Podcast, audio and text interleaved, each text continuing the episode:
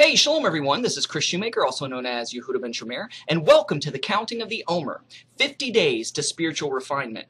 Today is day 10, which is one week and three days of the Omer.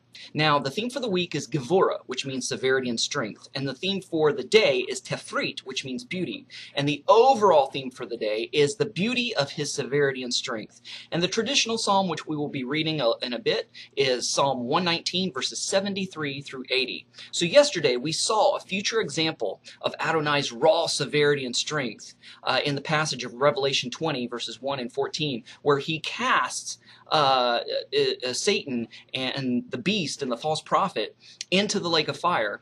Uh, and, and death and hell were also cast into the lake of fire as well. And this is seen as the second death. So let's read another passage from Revelation, which, uh, which accentuates the beauty of God's severity and strength. In Revelation uh, 21, verses 1 through 4, and I saw a new heaven and a new earth for the first heaven and the first earth were passed away, and there was no more sea. And I, John, saw holy city, New Jerusalem, coming down from God out of heaven, prepared as a bride adorned for her husband.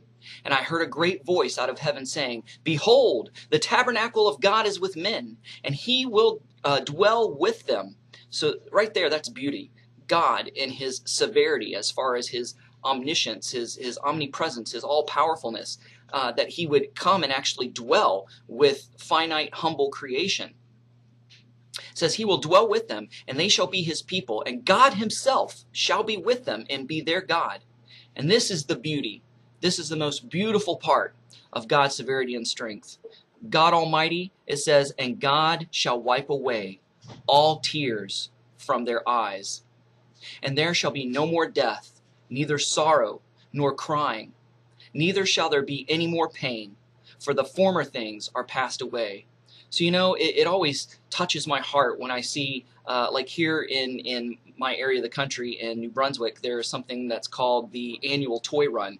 And these uh, biker groups, these biker gangs, big burly guys with beards and sunglasses and helmets and leather jackets and jean vests with patches all over them, uh, they collect toys for uh, um, for disabled children and for uh, unfortunate children and needy children uh, during the holidays. And it's such a beautiful thing to see the burliness and the severity and strength of these these guys that look, you know, hard and crusty, and them just being so loving and gentle and kind and giving a small child uh, a toy or a stuffed animal and just seeing uh, the, the, the, the joy and the beauty on these bikers' faces as well as the children's faces.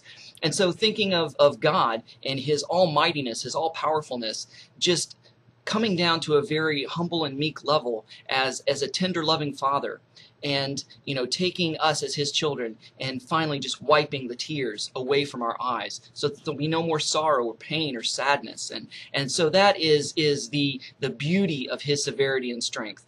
So let's go ahead and read psalm 119 verses 73 through 80 and it says your hands have made and formed me.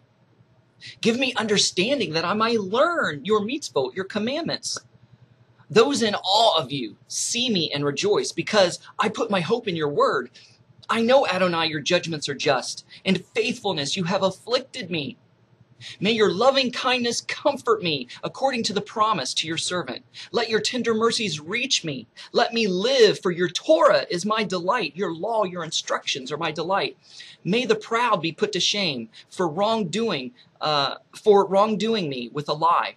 But I will meditate on your precepts. Let those in all of you return to me, those who know your testimonies. My heart will have integrity in following your decrees, so that I would not be shamed. Let's go ahead and close this section in a word of prayer. Precious, loving Heavenly Father, we're practically moved to tears as we meditate upon the awesome fact that you all powerful God will one day, as my as our loving Father, will wipe away all tears from our eyes. We give you thanks in the name of Yeshua our Messiah. Amen. Thanks so much for watching. Shalom and Shavua Tov.